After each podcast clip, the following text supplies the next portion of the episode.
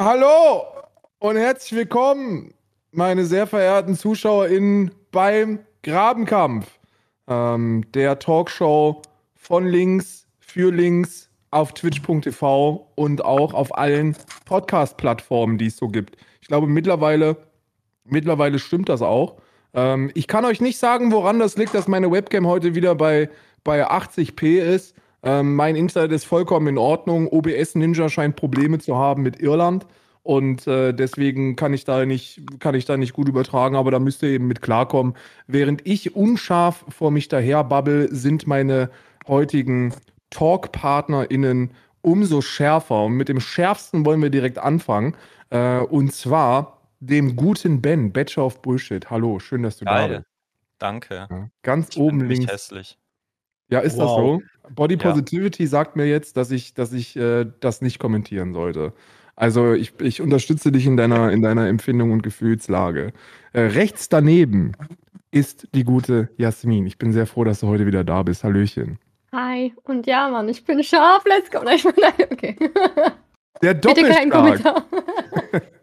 Der Doppelschlag der Kluber Twins. Ich glaube zum ersten Mal, oder? Nee, zum zweiten Mal. Zum zweiten Mal, zum zweiten Mal schaffen wir es gleich zwei Stargäste der Plattform twitch.tv hier heranzutragen. Besonders stolz sind wir auf den äußerst fresh aussehenden äh, Klaus und den nicht weniger fresh aussehenden kappentragenden Paul. Hallo, ihr beiden. Sind wir ehrlich, er ist schon ein bisschen weniger fresh aussehend. Grüßt euch. Ja, ich muss sagen, deine Frisur ist schon wirklich, ist schon wirklich auf einem anderen Freshness-Level. Ne? Frisch geschnittene Seiten. Ähm, Das ist es. Dann das Dog-Tag, was ich auch schon immer mal tragen wollte, aber naja, wo kriegt man sowas her für wenig Geld? Heute zu Gast jemand, der besonders gut zum Thema passt, denn das heutige Thema der Grabenkampf-Episode ist Ost, Ost, Ostdeutschland. Äh, ein aus Ostdeutschland stammender, bärtiger Mann aus dem Internet. Ihr kennt ihn bestimmt von twitch.tv. Falls nicht, ähm, ist das eine Schande. Hallöchen Hakon, schön, dass du da bist. Einen wunderschönen guten Abend einmal in die Runde. Wie ich sehe, hat man mich auch passend ganz unten und zwar rechts platziert im Panel. Das finde ich sehr passend. Dankeschön. Ja, das ist, das ist ein Feldtest, ne? Das ist der, du, bist, du bist quasi der erste, der erste rechte äh, Twitch. Nee, ist völliger Bullshit. Das das, da darf man doch nicht mal Witze machen. Nachher glaubt das Nee. noch jemand. Nachher Irgendjemand glaubt das jemand. immer, ich weiß, ja. Irgendjemand glaubt das dann immer. Nee. Ähm, Ostdeutschland ist das Thema. Und zwar ist das ein sehr breit gefächertes Thema. Wir, wir wissen, dass Ostdeutschland ähm, zurückgelassen, wirtschaftlich abgehängt und verarscht worden ist von der Bundesrepublik Deutschland bei der Zusammenlegung und müssen jetzt trotzdem irgendwie damit arbeiten, dass wir große Probleme haben. Und deswegen ist es umso wichtiger, jemanden da zu haben, der in Ostdeutschland aufgewachsen ist. Vielleicht möchtest du mir deine oder uns allen mal deine Geschichte erzählen. Was, was, wie hast du Politik im Osten und Aktivismus im Osten empfunden? Ähm, da muss ich vielleicht zuallererst mal mit, mit, mit, ne, mit, mit was aufräumen. Ich habe tatsächlich nicht meine Jugend im Osten verbracht, dafür meine prägenden Jahre umso mehr. Äh, da ich quasi in, in, in früher Kindheit hierher gezogen bin. Also ursprünglich komme ich eigentlich aus Hessen, aber das streiche ich jedes Mal aus meiner Vita raus, weil es absolut uninteressant ist. Ich auch. Woher kommst du aus Hessen? Ähm, Südhessen. Also nicht aus Hessen. Ja, das ist jetzt, also über, über, über euch Nordhessen hat man ja schon viel geredet, ne? Aber Hm. Nee, so Naja, wir ja- Grenze zu Baden-Württemberg. Deshalb ist So ein Mannheimer. So Pipi mal Daumen, ja. Ja, Also okay. die, die Geld verdienen, ja. Genau. Ja, aber ich bin, ich bin relativ früh nach Berlin damals gekommen, beziehungsweise zuallererst nach Brandenburg. Äh, hab das Thema Ost-West dort auch überhaupt erst kennengelernt, muss man dazu sagen. Und bin aber jetzt mittlerweile, um, um das mal ganz kurz, ne, ich will meine, meine Einführung recht kurz halten. Mittlerweile lebe ich freiwillig in Sachsen, um das Thema mal anzuschneiden. Und zwar im wunderschönen Leipzig. Und ja, von da sende ich auch gerade.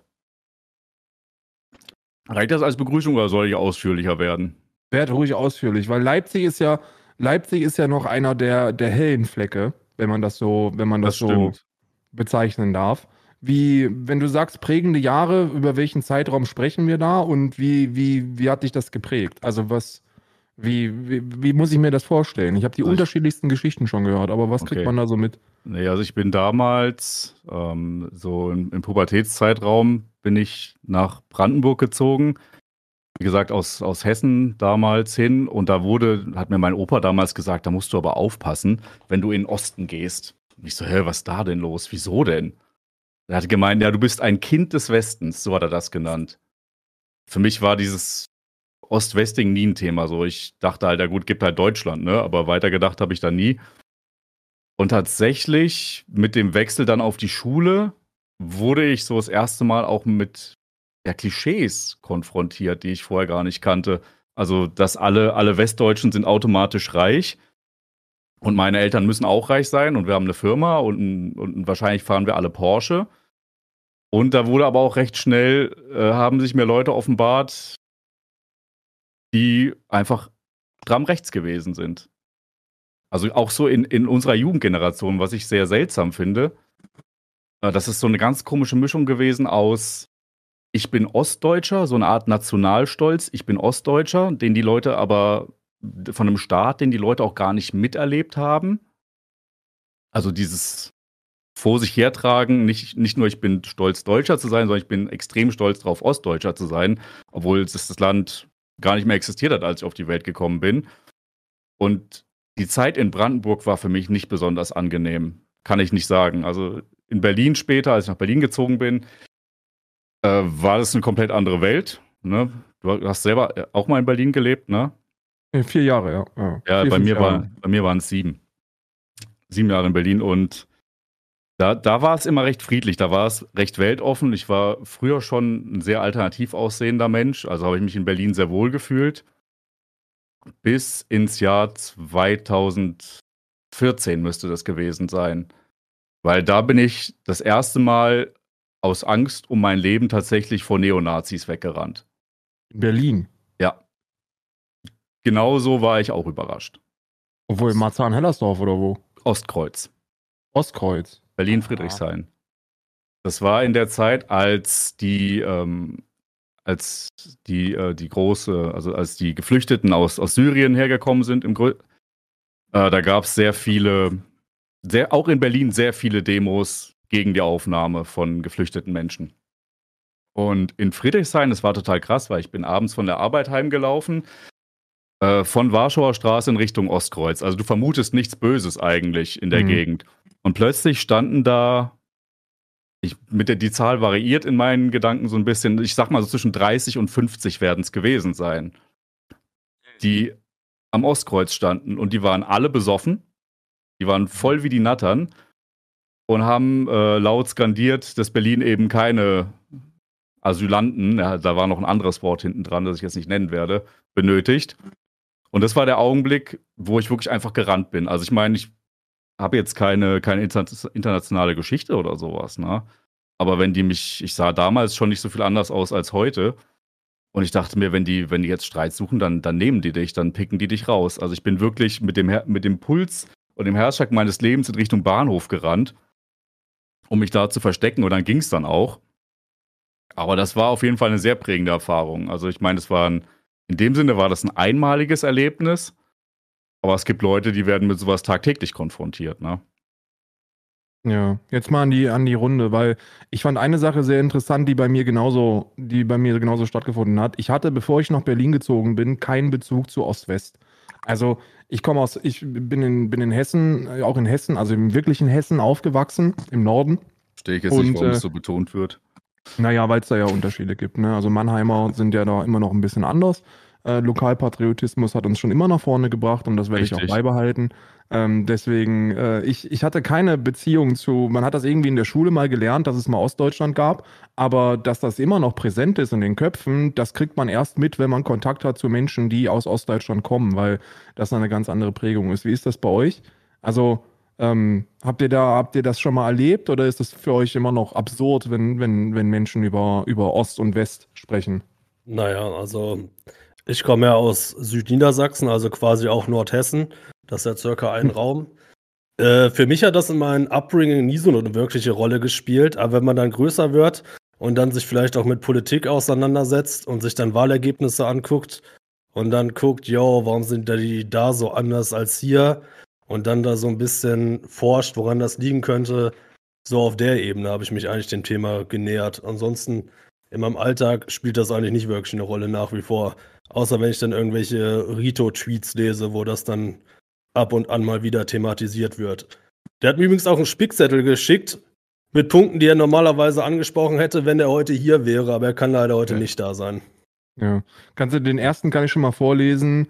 Ähm, die, die Nazis aus dem Osten kommen alle aus, aus dem Westen.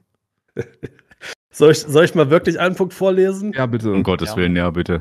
Was ich von antifaschistischen Wessis erwarte. Und ich lese dir nur vor, dass sie, wenn sie von Ostdeutschland und der DDR keine Ahnung haben, besser die, in Fett geschrieben, dumme Fresse halten. Das steht da so. Ja. Finde ich sehr auch- deeskalierend, sehr Ja, gut. Das finde ich auch. Ich wünschte, er hätte heute hier sein können. An Im dieser, Herbst Stelle die. An dieser Stelle die offene Einladung an Rito auch direkt heraus, als jemand, der sich auch mit der, mit der volkswirtschaftlichen äh, Hintergrundsituation bei der Zusammenlegung beschäftigt hat und Antifaschist ist. Ich bin, das jederz ich bin jederzeit bereit, das auszudebattieren. Rito. Wie ist- Ich dachte, das wäre der erste Grabenkampf, der auch ein Grabenkampf ist. Das, könnte, das, hat Ja, das ja. steckt auf jeden Fall Feuer vielleicht Wir drin. müssen auf jeden Fall nochmal ein Follow-up machen mit Rito und Hakon. Das, das, das ist wirklich. Wie, wie sieht es bei dir aus? Ähm, habt ihr, also bei euch, habt ihr irgendwas mit äh, Ost-West? Ist das bei euch ein Thema? Klaus, wo bist du groß geworden?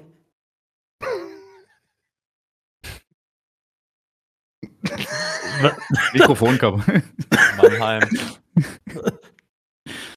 Ist ein Okay. Banger auf jeden Fall. Sehr gut, Ja. Paul. Ich finde es gut, dass mein Bruder mich nicht hängen lässt. Das ist auf jeden. Fall gut.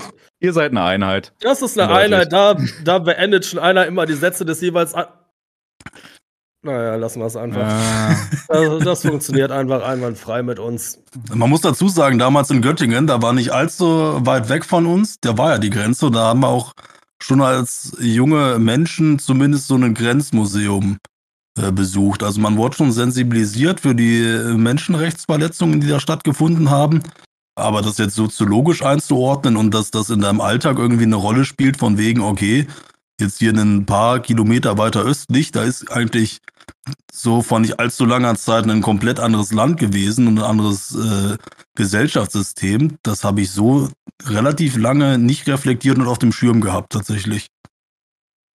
Obwohl man es ja in der Schule eigentlich hatte, oder? Das war ja irgendwie trotzdem ein Thema. Ja, Ja, schon, ne? Aber ich meine, das ist ja was anderes, als wenn du jetzt im Unterricht irgendwas durchnimmst. Das ist ja ein bisschen eine abstraktere äh, Herangehensweise und wenn du da irgendwie wirklich Leute hast, die da groß geworden sind, deren Leben dadurch geprägt ist, ich glaube, da sind wir alle, auch wenn wir schon ein bisschen älter sind, aber wahrscheinlich noch zu jung zu, um das so in Gänze miterlebt zu haben, dass man da wirklich Gleichaltrige hat, die da ja richtig dann äh, quasi ihre Jugend verbracht haben und dann dementsprechend auch vielleicht bestimmte Lebensweisen und Werte mitvermittelt bekommen haben, die man dann im weiteren Verlauf des Lebens vielleicht auch schwer wieder ablegen kann. Ja, bei mir war zum Beispiel in der schulischen Bildung war, war der Fokus auf die sozioökonomischen Unterschiede eigentlich gar nicht gerichtet. Man hat so ein Nee, bisschen von der auch nicht. Zusammen man hat von der Zusammenlegung gehört und dann, und dann wurde so die große Geschichte geschrieben, äh, Mr. Gorbatschow tear down this wall, das hat man gehört und dann hat David Hasselhoff auf der, auf der Mauer gesungen und hat die quasi niedergesungen und dann war happy, happy, happy, friedliche Revolution und alles gut. Das war so die, das war so der Abriss, den wir in der Schule bekommen haben. Da war jetzt nichts von, von Treuhand zu hören, von irgendwelchen Mordanschlägen und tatsächlichen Morden und Attentaten und einer, und einer riesigen Ungerechtigkeit, was, was Großgrundbesitz und Besitz als solches angeht. Das wurde noch nicht mal irgendwie angerissen. Da wurde noch nicht mal, das, das war alles Eigenarbeit, das sich herauszuarbeiten. So, die Geschichte der, der Zusammenlegung von Deutschland war in, in, in meiner Zeit eine sehr positive in der Schule. Also da wurde dann Ja. gesagt, alle wollten das, dann hat man dafür gekämpft gemeinsam und dann wurde friedlich revoltiert und dann war alles super. So, das war, das war das, was ich gelernt habe in der Schulzeit. Und dann war ich halt so brutal schockiert, als ich dann nach Berlin gezogen bin, auch noch nach Marzahn-Hellersdorf irgendwann, mit einer Schwiegerfamilie, die die äh, DDR-Vergangenheit hat, äh, Richtung Bautzen. Da, das ist, es, ist, es, ist, es ist unfassbar, was da immer noch für Mentalitätsunterschiede vorliegen und vorherrschend sind. Und das ist, das ist, das ist für mich ist das ein insaner Schock gewesen. Also ein richtiger, richtiger Kulturschock. Ja, so ähnlich. Ich gebe mal hier eine Frage aus dem Chat weiter. Wie war das mit dem Unterricht bei Jasmin? Mhm, mhm. Boah, also ganz ehrlich, ich muss sagen, weil ich so aufmerksam. Nein, ähm, also das Ding- Nee, ähm, ja, man hat so die Basics, ne, was passiert ist, aber es wurde jetzt auch nicht zu tief behandelt. Also so wie, eigentlich Karl, wie du erzählt hast. Also es wurde dann irgendwie an der Mauer, da war dann groß Liebe und man hat sich fürs Richtige eingesetzt und dann, ja, war die weg so. Es war jetzt nicht, es wurde jetzt nicht irgendwie, also es wurde nicht viel tiefer eigentlich drauf eingegangen auf das Ganze. Ich weiß auch nicht. Ich, und ja, ich war jetzt nicht so aufmerksam vielleicht auch. Das kann auch sein. nicht den interessantesten Gesch Geschichtslehrer gehabt. Ja, Ja. bei mir war das eigentlich so ähnlich wie bei euch. Ich äh, bin im Schwarzwald in Baden-Württemberg äh, geboren, aufgewachsen und da war es halt irgendwie auch, also ich bin Jahrgang 85, habe es aber auch nicht wirklich mitbekommen, war da auch dafür zu jung. Meine Eltern haben auch nicht großartig darüber geredet, weil als Migrant so, die meisten haben ja eh im Westen gelebt, ne? Da ist man gar nicht in Osten, ähm, so vom ehemaligen Jugoslawien. Äh, dass da so ein Konflikt war, habe ich erst immer so gemerkt, wenn die Kids in meiner Klasse, also wir hatten manchmal welche so Ostdeutschland und dann kamen so diese Sprüche, so, haha, ihr habt nichts und ihr seid arm und so. Ähm, aber da gab es viele Konflikte, wie was du ja äh, vorhin auch Spaß gesagt hast, so mit Nord- und Südhessen. Ich bin auch das erste Mal dann nach Baden gegangen und auf einmal war ich voll der böse Schwabe und so. Ich wusste auch nicht, dass es da anscheinend irgendwie eine Feindschaft gibt. Ähm, Habe ich als Kind eh nie verstanden.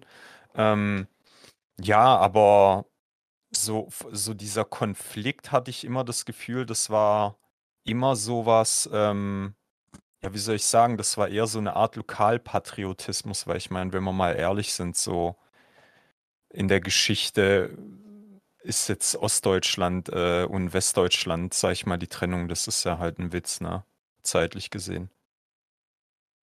Ja, also die Zusammenlegung als solche wurde, glaube ich, auch gerade in unserer Generation immer so ein bisschen, in Westdeutschland habe ich das Gefühl, schön geredet. Also man, man möchte dann, man möchte eigentlich so gar nicht wirklich damit zu tun haben, dass da viele Fehler begangen worden äh, sind und dass da auch immer noch viele Fehler be, ähm, äh, begangen werden. Und jetzt sind wir aber in einer, in den, jetzt haben wir einen Ist-Zustand. Ne? Und über den Ist-Zustand sollte man in meinen Augen auch sprechen und zwar sehr viel mehr über, als, als über das, was passiert ist, weil das, was passiert ist, können wir jetzt nicht mehr ändern. Wir müssen jetzt mit dem arbeiten, was wir haben. Und da haben wir große Probleme. Und das vornehmlich in den, in den alten Bundesländern im Osten Deutschlands. Da haben wir teilweise Dörfer mit 50, 60 Prozent ähm, äh, AfD. Da haben wir, da haben wir ganze Bundesländer mit 30 Prozent AfD. Ähm, es, ist, es, ist, es ist so, dass sich Fremdenhass und, und Rassismus und, und äh, Rechtspopulismus in meinen Augen vornehmlich in Nordrhein-Westfalen oder eben in den alten Bundesländern manifestiert. Und wie geht man damit um? Ich habe von mehreren jetzt schon gehört, ich führe mehrere Gespräche mit, mit, äh, mit Menschen, die in Ostdeutschland leben. Das letzte vor ein paar Tagen, der mir relativ, ja, wie soll ich das sagen, resignierend mitgeteilt hat, dass man mit einer linken politischen Einstellung eigentlich gar nicht die Möglichkeit hat, sich da zu engagieren, weil man dann um sein Leben fürchten muss. Also die, die Geschichte des, des stillen Widerstands ist, äh, wird, wird groß geschrieben. Wenn man sich die Demo-Anzahlen und, und, und BesucherInnen-Anzahlen anschaut, dann stellt man fest, dass auf 1500 Neonazis immer so 30 bis 50 Leute kommen, die sich dagegen stellen, was ein, was ein Witz ist, was, wenn es um die, um die reinen Zahlen geht. Wie erlebst du das, Hakon? Also wie, wie erlebst du linken Widerstand, gerade in Leipzig, was ja so, so die linke Widerstandshauptstadt in Ja, ja. Ostdeutschland ist? Ja, ja, wir sind so eine Art ähm, Minas Tirith sozusagen. Also hier Ja. direkt an der Front. Also ähm, für Leipzig gesprochen erlebe ich tatsächlich eine sehr hohe Bereitschaft auf Widerstand, auch wenn das je nach Thema manchmal variiert. Also ich glaube zum Beispiel, dass die, die Querdenkenbewegung hat, glaube ich, nicht so viel Widerstand erfahren, wie es damals mit Legida gewesen ist. Also ich meine, wir hatten ja zu Pegida-Zeiten war Leipzig die zweitgrößte, der zweitgrößte Ableger dieser Bewegung. So mit Abstand sogar. Aber auch gleichzeitig die Stadt mit, der, mit dem meisten Gegenwind. Also stellenweise waren wir einfach mehr Gegendemonstrantinnen als Leute, die äh, da ihre, ihre Reichskriegsflaggen geschwenkt haben. Das ist schon sehr, sehr, sehr durchwachsen. Und mein Freundeskreis ist selbstverständlich eher nicht so rechtslastig, wie man das vorstellt, wie man sich das vorstellen kann. Tendenziell eher gar nicht. Und ich erlebe hier eine sehr hohe politische Aktivität, auch von linker Basis her. Ähm, sehe aber auch die Probleme, weil sich natürlich auch die Rechten auf, Le auf Leipzig stürzen. Wir haben das vor ein paar Jahren erlebt, als, äh, als Wagenplätze hier zum Beispiel attackiert worden sind oder als in, in Konnewitz einfach marodiert wurde von, von rechten Kräften. Es ist eine geladene Stimmung, aber sobald du an die, sobald es ländlicher wird, schwindet ein wenig der Support. Nicht, weil ich nicht glaube, dass die Leute da besonders anders denken würden, aber es ist, du brauchst sehr viel Mut, wenn du dich alleine gegen 100 stellst. Und deshalb denken sich viele Leute, ich habe damit ja sowieso kein Problem. Die waren ja immer nett zu mir. Äh, und die haben ja auch nur ihre Meinung. Und dann wird sowas ja schweigend weggenickt, obwohl die vielleicht die eigene Akzeptanz da auch nicht so ausgeprägt ist. Aber in Leipzig ist jedes Mal Pulverfass. Ich bin gespannt, wann die nächste, wann die nächste Aktion hier steigt. Also. Was ich halt finde, dass man jetzt auch ähm, so ein bisschen, wenn man nicht aus der Gegend kommt, jetzt in Leipzig und so weiter und so fort, halt schon versuchen sollte, auch die Antifaschistinnen in Ostdeutschland irgendwie zu unterstützen.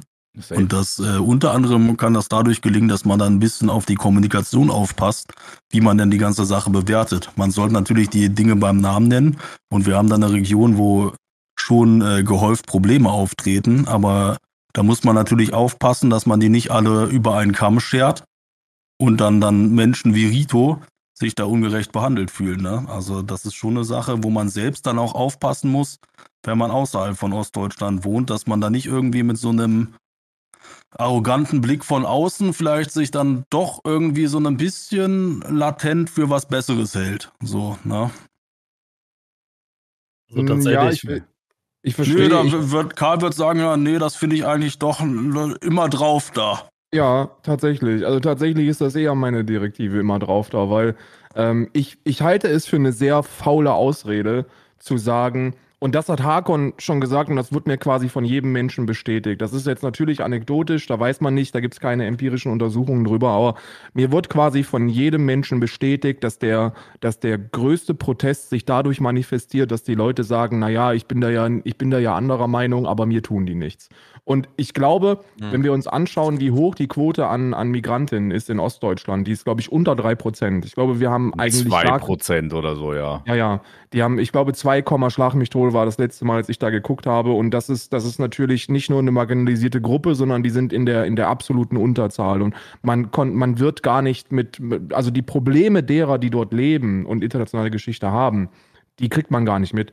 So, das, das liest man nur in der Zeitung, wenn die mal wieder in der Straßenbahn verprügelt worden sind oder so. Und ich glaube, dann kann man sich nicht darauf aufruhen, ausruhen zu sagen, ja, ich gucke da erstmal auf meine eigene, auf meine, auf mein eigenes Leben und ich habe meine eigenen Probleme und ähm, die mir tun die ja nichts. Ich glaube, dass man, dass man, dass man da unterstützen muss. Also natürlich müssen wir, ähm, die jetzt da nicht vor Ort sind und sein können, ähm, da unterstützen. Aber wir dürfen nicht diese romantisierte, ähm, wir ruhen uns mal darauf aus, dass wir anderer Meinung sind, nach vorne tragen. Weil das führt dann dazu, dass der Protest immer größer wird von rechts. Und das passiert ja.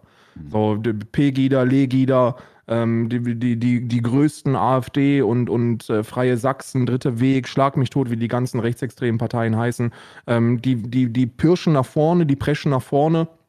Die Linkspartei verliert an Bedeutung. Die politische der politische Arm Ostdeutschlands ist rechts und das kann man nicht stehen lassen, das sollte man nicht stehen lassen. Und dann muss man, und dann muss man das Ganze auch klar ansprechen dürfen, ohne dass man sich dann auf den Schlips getreten fühlt, ähm, wenn man einer der wenigen ist, die äh, die da was machen. Weil ich kenne auch, ich kenne einige, die, die äh, in Thüringen leben und die im linken Widerstand sind und die sehen das ähnlich. Die sagen, die, die regen sich viel mehr darüber auf, dass sie, dass sie keine anderen Menschen dazu animiert bekommen und dass sich alle auf ihrer Faulheit und anderer Meinung ausruhen. Die sind ja genauso frustrierend. Wenn da nur 40 Leute stehen, während 2000 Nazis auf der Straße marschieren, da, da fühlst du dich verarscht. Ja, und was wäre dann äh, deine Herangehensweise, um da vielleicht so ein bisschen das Problem zu lösen? Also, um Das dagegen anzugehen, dass Das ist da. jetzt arrogant, ne? Weil das, das ist dann diese Arroganz, die von außen kommt, die, glaube ich, von Klaus dann auch angesprochen worden ist, weil man, weil man ja nicht irgendwie. Ich, ich komme aus einem Dorf mit 80 EinwohnerInnen.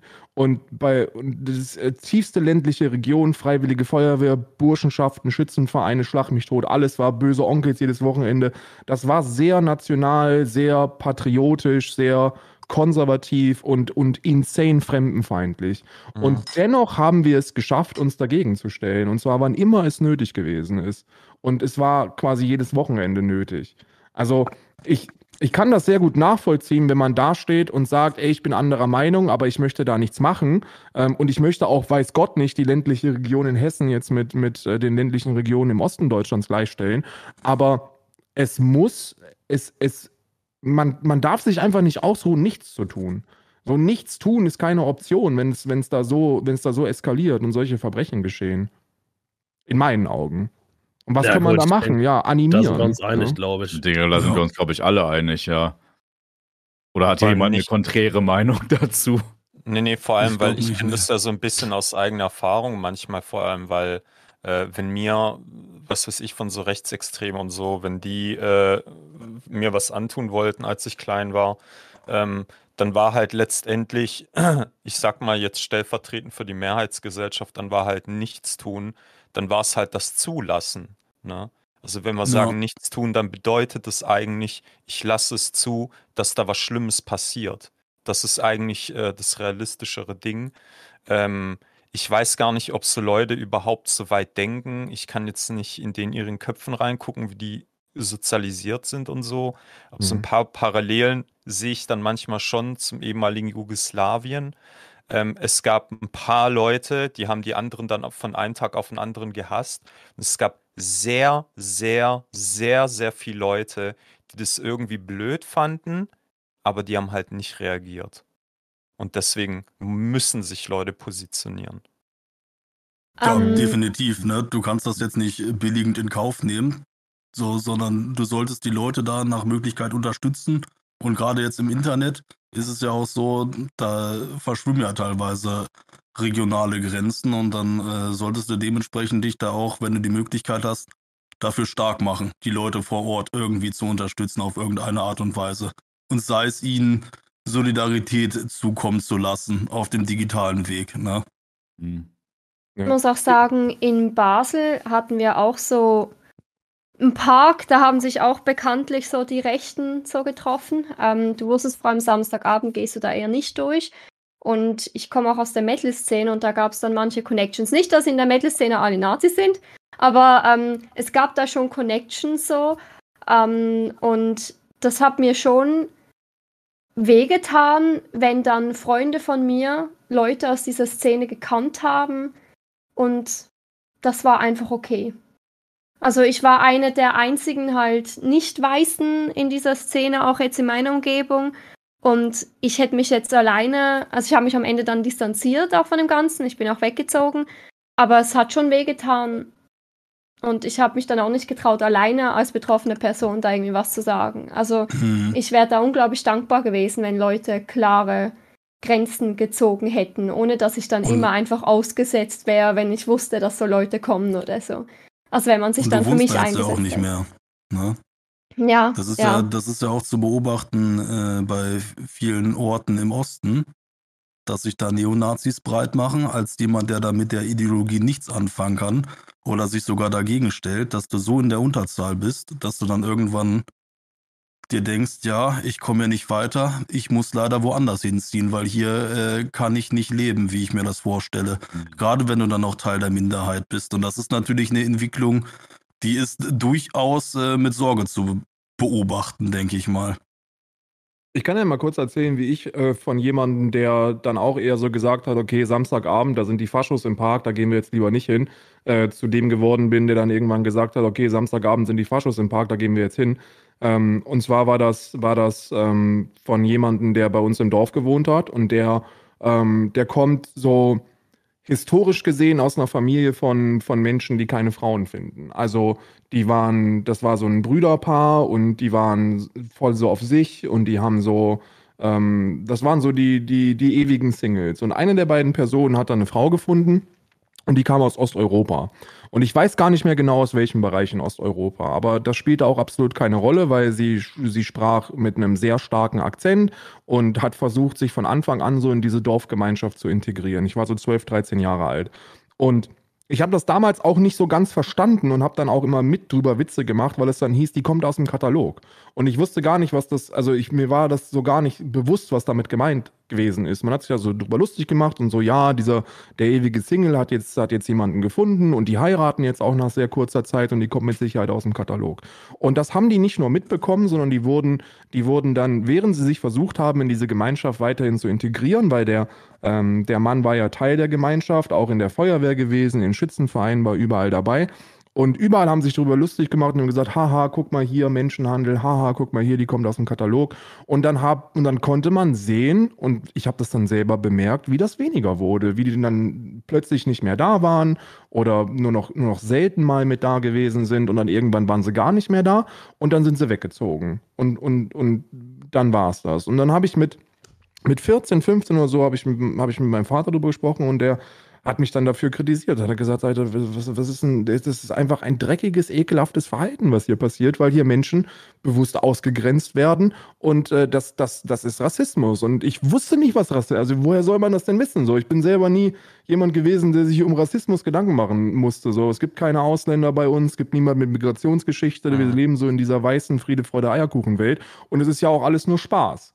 Und wenn man dann begreift, was dahinter steckt, dann realisiert man, dass da Stillsein eben partizipieren bedeutet.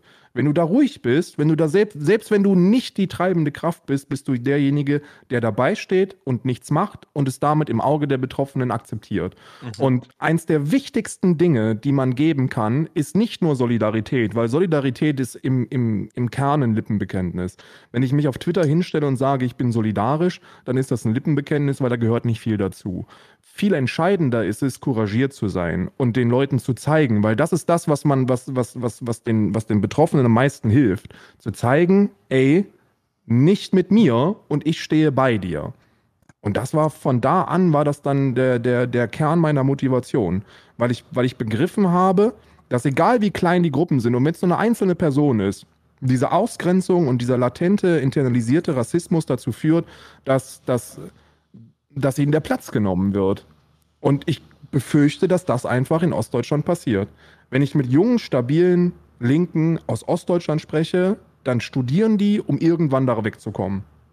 Mhm. Und das kann Ja. und das darf nicht sein. Aber was meinst du denn, warum das dann verstärkt da passiert? Also warum ist das da mehr ein Problem, dass die da aufstehen und dann vielleicht Flagge bekennen, obwohl es da besonders nötig wäre? Also ich meine, da muss es ja irgendwelche äh, Umgebungsvariablen geben, die da irgendwie negativ drauf aus, äh, sich einwirken das, oder auswirken, dass die sich da irgendwie denken, ja, nee, komm, hier halte ich mal lieber die Fresse. Also ich meine, Hm. es gibt ja verschiedene Studien zu, die fühlen sich da im Ostdeutschland irgendwie als Menschen zweiter Klasse und so. Und wenn man sich dann so fühlt, dann neigt man auch eher dazu, irgendwelche extremistischen politischen Ausprägungen in sich zu tragen. Und vielleicht wäre das auch ein Punkt, äh, wo man ansetzen könnte, dass man quasi auf dieser politischen Ebene die Interessen von jetzt den neuen Bundesländern eher so mit berücksichtigt, damit die vielleicht in Zukunft nicht mehr so strukturell benachteiligt werden und sich dann weniger Fundament bilden kann für dieses extremistische Gedankengut. Ja. Das ist ja tatsächlich ein Punkt, wo ähm, so Bewegungen wie diese Anastasia zum Beispiel extrem ansetzen. Das sind ja diese, diese völkischen Siedler. Ich glaube, die Ursprungsbewegung dazu kommt irgendwo aus Russland. Die gehen ja ex extra gerne dorthin, wo es den Menschen sehr schlecht geht, weil sie sich verarscht fühlen oder wie auch immer man das jetzt nennen möchte und sagen, hey, hier sind wir, wir sind die, die neuen Nachbarn, wir, wir grillen übrigens am Samstag, kommt doch mal vorbei. Und nächstes Wochenende machen wir irgendwie so ein Rummelbums-Ding, da könnt ihr auch alle vorbeikommen. Und das ist erstmal so low-key, so ein Ding, wo diese Leute sich vorstellen können und dann denken alle anderen, die da sind, oh geil, endlich passiert hier mal was in der Region. Seit 50 Jahren haben wir hier ein Feuerwehrfest und das war's, endlich passiert hier mal was. So im Gegensatz, die Regierung kümmert sich nicht um uns, aber die Leute schon. Und irgendwann wird dann so beiläufig, bei so einem Bierchen wird dann eingestreut, ja, die Ausländer, ne? Habt ihr von denen schon gehört? Die sind doch irgendwie ein bisschen komisch, findet ihr nicht? Ja, und dann denkt man, ja klar, hm, wenn der das sagt, dann muss es ja stimmen. Also es ist so eine Art Rechtsinfluencertum, was sich da breit macht. Und das natürlich in Gegenden, wo auch Könige von Deutschland jetzt gerade ihre ganzen Schlösser kaufen, weil es da einfach keine, keine Gegenwehr gibt von den Leuten. Und wenn es die Gegenwehr gibt, dann müssen die Leute damit rechnen, dass sie einfach hart auf die Fresse kriegen. Mhm. Und das ja. äh, kann ich nachvollziehen, dass Leute das erstmal nicht möchten. Auch wenn sie gerne solidarisch wären, haben, glaube ich, sehr viele Menschen einfach Angst und sind eingeschüchtert. Und nicht alle Menschen sind mutig. Also ich will das, ich will die, die Motivation hinter dem, was Karl gesagt hat, auch überhaupt nicht kleinreden, weil solidarisch sein super wichtig ist. Aber ich glaube, viele Menschen haben einfach Bock, dass wenn sie das Maul aufmachen, dass sie aufs Maul bekommen. Ich, ich finde, das kommt immer drauf an. Also, so, so in manchen Sphären natürlich, wenn die das Potenzial, weißt du, da gibt es ja, wie du gerade meintest, äh, wirklich so Orte, wo die sich teilweise auch so, ich glaube, auch so einkaufen, ne, wo wirklich Ja. Leute so aus dem Gemeinderat rausgemobbt werden, weil die dann in der Minderheit sind. Ähm, ich frage mich dann letztendlich, weil vieles könnte man jetzt parallel, parallel nehmen zu, kam ja auch öfter vor, zu Westdeutschland. Es kann ja vielleicht auch die Schweiz sein, Jasmin. Weißt du, ländliche Gebiete, wenig Leute mit Migrationsbiografie, also du hast wenig Berührungspunkte mit so Leuten ähm, und dann eher konservativ und so. Aber was, was macht jetzt, weil das Thema auch Ostdeutschland ist, was ist da anders? Was ist in einem ostdeutschen Dorf, sage ich mal, in einem ländlichen Gebiet, so irgendwo? Äh, da gibt es wahrscheinlich auch krasse Unterschiede, würde ich mal denken, zwischen MacPom und äh, Sachsen. Wo ist da der krasse Unterschied? ähm, in dem Denken zu einem ländlichen Gebiet in Westdeutschland? Was Kann ich, kann Der ich aber, Unterschied ist natürlich, dass durch das äh, gesellschaftliche System, was während der Trennung gewesen ist, jetzt die ältere Generation, ich sag mal so 50, 60 plus, die jetzt da in den Dörfern wahrscheinlich irgendwie die, den Ton angeben, nie gelernt haben in einer pluralistischen Gesellschaft, äh, wie demokratische Entscheidungsfindung quasi stattfindet. Ne? Das ist, glaube ich, schon äh, ein Unterschied, der da relativ einzigartig ist. Und der auch Mhm. strukturell bedingt ist, ist natürlich dann historisch so gewachsen. Und da musst du eben genau diese Strukturen, die da gewachsen sind, äh, aufbrechen. Eine Sache, die man da ganz forciert vorantreiben muss, ist demokratische Willensbildung, Aufklärung, wie sowas äh, funktioniert, sodass dann auch die Jugendlichen da im Dorf sich nicht von den, von den dort eingesessenen älteren Leuten erzählen lassen, wie der Hase langläuft, sondern sich vielleicht mal aufgeklärte eigene Meinungen bilden können. Das wäre zumindest so äh, das Ideal, was ich da verfolgen würde. Und da würde ich mir auch wünschen, dass dann ein Teil des Solidaritätszuschlags dafür aufgewendet wird. Ne? Ja. Man kann sich das angucken. Also wenn man sozialwissenschaftliche Studien betrachtet, dann sind die aussagekräftigsten immer aus Amerika, aber man kann da immer sehr gut ablesen. Und ähm, eine Betrachtung, die da sehr interessant gewesen ist für mich, war das Weitergeben von Rassismus und von Diskriminierungsempfindungen. Also sozioökonomisch ist es so, dass wenn eine schwarze Familie zu Zeiten aufgewachsen ist, groß geworden ist, wo man auch per Gesetz noch diskriminiert worden ist, also wo der Rassismus nicht nur gesellschaftlich gewesen ist, sondern tatsächlich strukturell und zwar im Gesetz, dass es diesen Menschen sehr schwer fällt zu akzeptieren, dass da eine Veränderung stattgefunden hat. Und dass die diese, diese Gefühle, diese, diese stark internalisierten Diskriminierungsempfindungen an die nächste Generation weitergeben. Und so wächst dann eine, eine neue Generation auf, die bei eigentlich gleichen Rechten trotzdem das Empfindung, also das Empfindungslevel hat von der Generation davor. So wird das weitergegeben.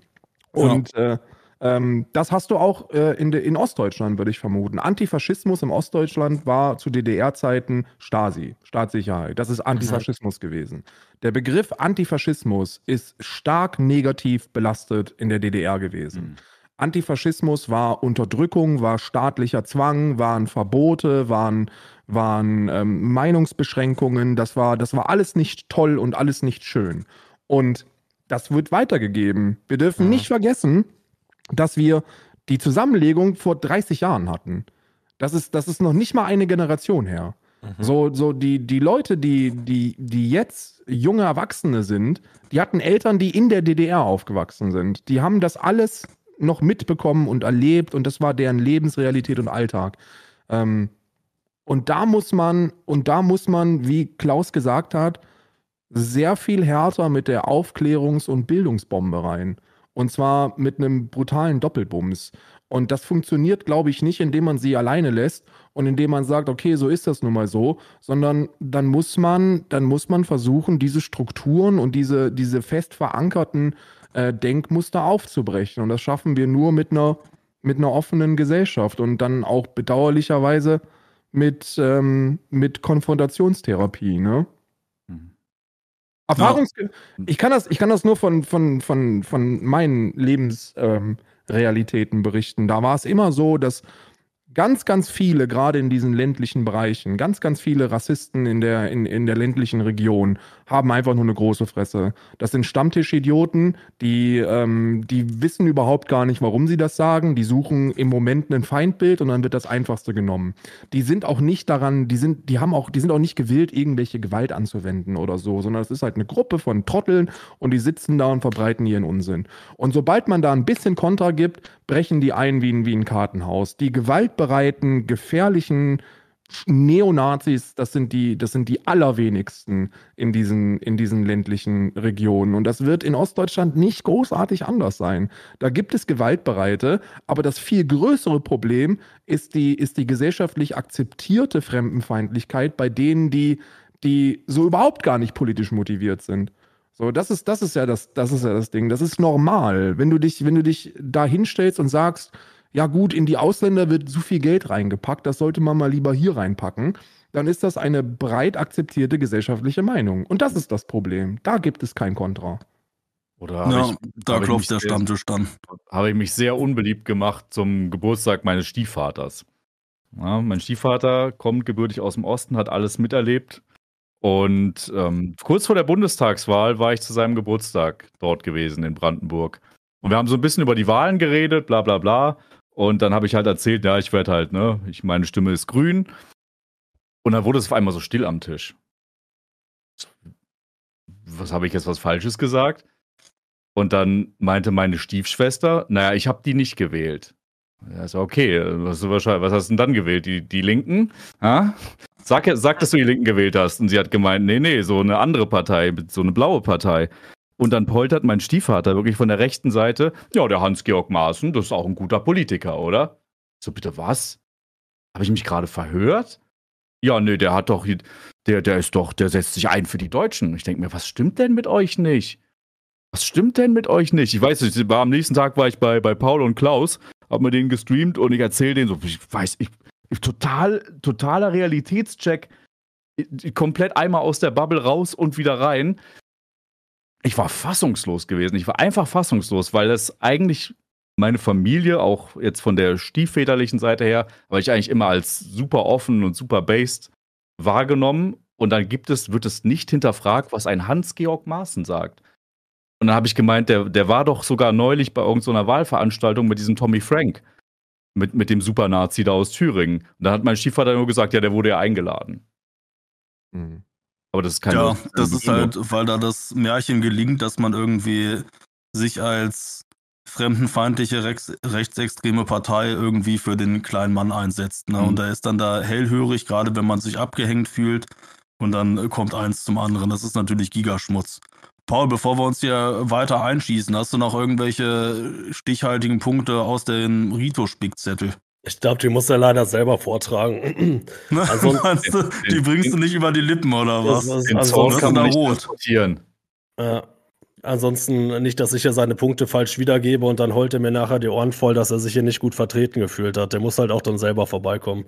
In ein paar Wochen oder so. Da wird sich ja sicherlich noch ein Termin finden. Ansonsten, was Karl vorhin gesagt hast, dass das über Generationen weg funktioniert und dass natürlich äh, die negative Besetzung von Antifaschismus in der DDR dann äh, nicht automatisch weg ist, nur weil die DDR weg ist. Das ist ja alles komplett korrekt. Das ist, also, ja, ich denke mal, da würde man selbst bei Rito offene Türen einrennen. Gut, Wir haben ja, ja, denke ich, auch bis hierhin schon zumindest zwei gute Punkte rausgearbeitet, dass man das sowohl über die politische Ebene angehen kann, dass man da vielleicht die wirtschaftlichen Interessen von Ostdeutschland äh, oder von den neuen Bundesländern mehr ins Zentrum rückt und dass man halt, wenn man dort unterwegs ist und antifaschistisch unterwegs ist, auch wirklich Flagge bekennt und versucht, die Leute auf seine Seite zu ziehen, die halt bis jetzt einfach die Fresse gehalten haben. Weil die dachten, das geht ja schon klar, das ist ja der Weg des geringsten Widerstandes. Aber nee, Pustekuchen. Wenn man den halt für immer geht, fliegen, fliegen das halt äh, irgendwann Leuten um die Ohren, die da Migrationshintergrund haben oder einer sonstigen Minderheit angehören. Und weiß ich nicht, da möchte man ja auch nicht, dass die Reise dahin geht. Und dann fragt man sich halt auch, inwiefern man dann im Zweifelsfall seine Hände in Unschuld waschen kann. Wenn man sagt, ja, nö, ich habe einfach nichts gemacht und stand halt daneben. Ja. Nicht nur das, ich glaube, ich glaube, eine der, also was man, was man begreifen muss bei jeder Form antifaschistischer Arbeit ist, dass Fremdenfeindlichkeit, Faschismus immer nur dann funktioniert und Früchte tragen kann, wenn es Menschen nicht gut geht. Wenn Ja. es Menschen in Gruppen gut geht, dann interessiert sich niemand für die Unterschiedlichkeiten. Absolut niemand. Wenn Voll. alle, wenn es allen gut geht, wenn alle gleich viel haben oder hätten, dann interessiert es dich nicht, ob der Gegenüber eine andere Hautfarbe hat. Schwierig wird es dann, wenn du selbst wirtschaftlich, und das ist ja nachgewiesen, volkswirtschaftlich wurde der Osten äh, infrastrukturell, strukturell ähm, ähm, ab, abgehangen und, und, und liegen gelassen. Und das ist mittlerweile in vielen Regionen, gerade in den ländlichen, brutal verwahrlost. Die Leute haben keine Perspektive, die bekommen keine Förderungen. Da ist, da, da ist tote Hose, muss man so einfach sagen. Und immer wenn tote Hose ist und die Leute selber Probleme haben, fällt es sehr leicht für diese Rattenfänger der, des Rechtspopulismus, die wirklich einfach schwer rassistische Probleme haben und Ansichten vertreten, dann einen Schuldigen zu finden.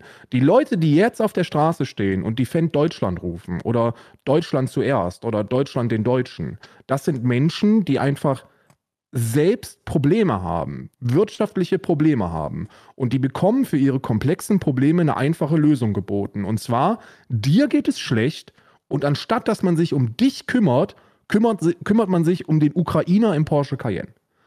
Und das führt Ja. dann zu Fremdenhass. Die Leute, die, das, die, da- die diese Punkte tragen, die verstehen die Punkte gar nicht. Die haben auch keine Ahnung von, den, von, den, von dem tatsächlichen Geldfluss, der dahinter ist. Die sind einfach nur sehr leicht beeinflussbar, weil sie selber in einer schwierigen Situation sind. Und wenn wir über politische Lösungen sprechen, dann sprechen wir selbstverständlich von, von, von Geldern, die in die komplette Region investiert werden müssen. Was man in Ostdeutschland benötigt, ist, ein, ist einen positiven Lokalpatriotismus, den man dann wieder zeitig ablegen kann.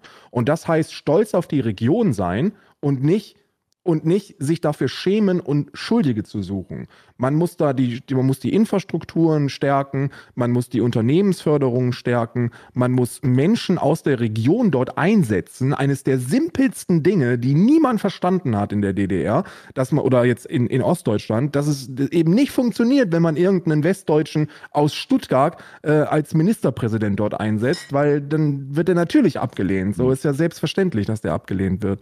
Und dann und dann kann man dafür sorgen, und das ist, das ist bedauerlicherweise wirklich für die, die es dann treffen wird, der Punkt, der, ähm, der am härtesten kicken wird. Man braucht die Ausländer. Xenophobie hört dann auf, wenn Menschen Kontakt haben. Mhm. Und wenn die Leute keinen Kontakt haben, dann, dann wird das weiter internalisiert.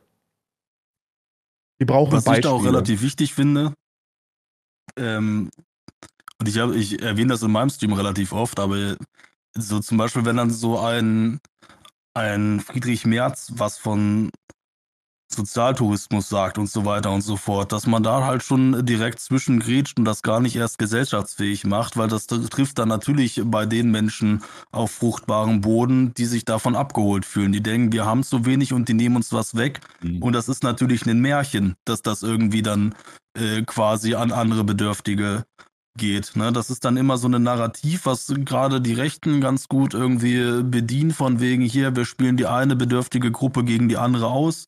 Nie mal den Blick nach oben gucken, wenn was gesellschaftlichen Wandel angeht. Immer nur nach unten. Immer nur schön nach unten treten und da meinen irgendwie, hier, der, der hat zu viel, der nimmt dir was weg und das ist halt, da muss man wirklich auf breiter politischer Ebene dran arbeiten, dass diese peinlichen Märchengeschichten nicht auf offene Ohren stoßen. Und die Ohren sind natürlich dann weniger offen, wenn es den Leuten generell gut geht und die sich so fühlen, dass die an der Gesellschaft partizipieren können.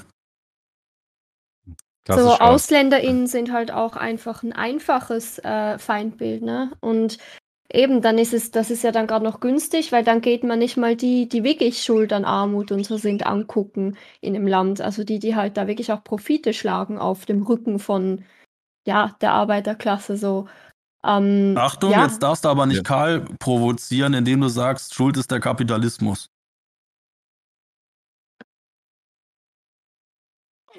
Ich bin nicht gerade so ein Fan davon. Nee, wir können Ja, da gerne drüber sprechen, weil Systemänderungen selbstverständlich notwendig sind. Ich, mein Problem mit Kapitalismuskritik, auch wenn es darum geht, Probleme in der DDR oder in der, in der alten DDR oder jetzt dann in Ostdeutschland zu erklären, ist, dass man es sich da in meinen Augen zu einfach macht.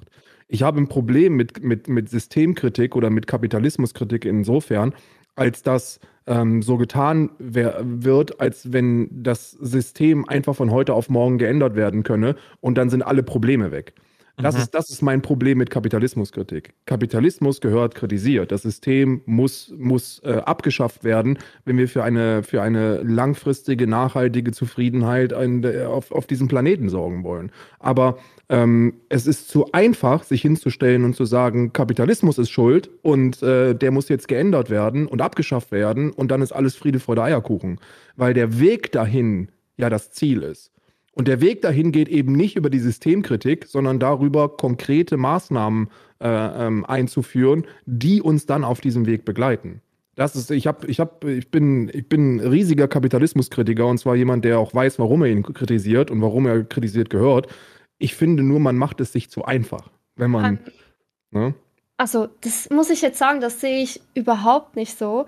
Ähm, also gerade in meinen auch linkeren Kreisen hier persönlich, äh, die, die KapitalismuskritikerInnen sind, die machen sich das halt eigentlich eher weniger so einfach. Also das ist, ich glaube, das ist vielleicht oberflächlich so, weil man kommt halt sehr schnell, finde ich, zu dem Ding, dass Kapitalismus da irgendwie ein Problem ist oder am Ende immer das eigentlich Problem ist bei vielen Dingen, die wir jetzt besprechen.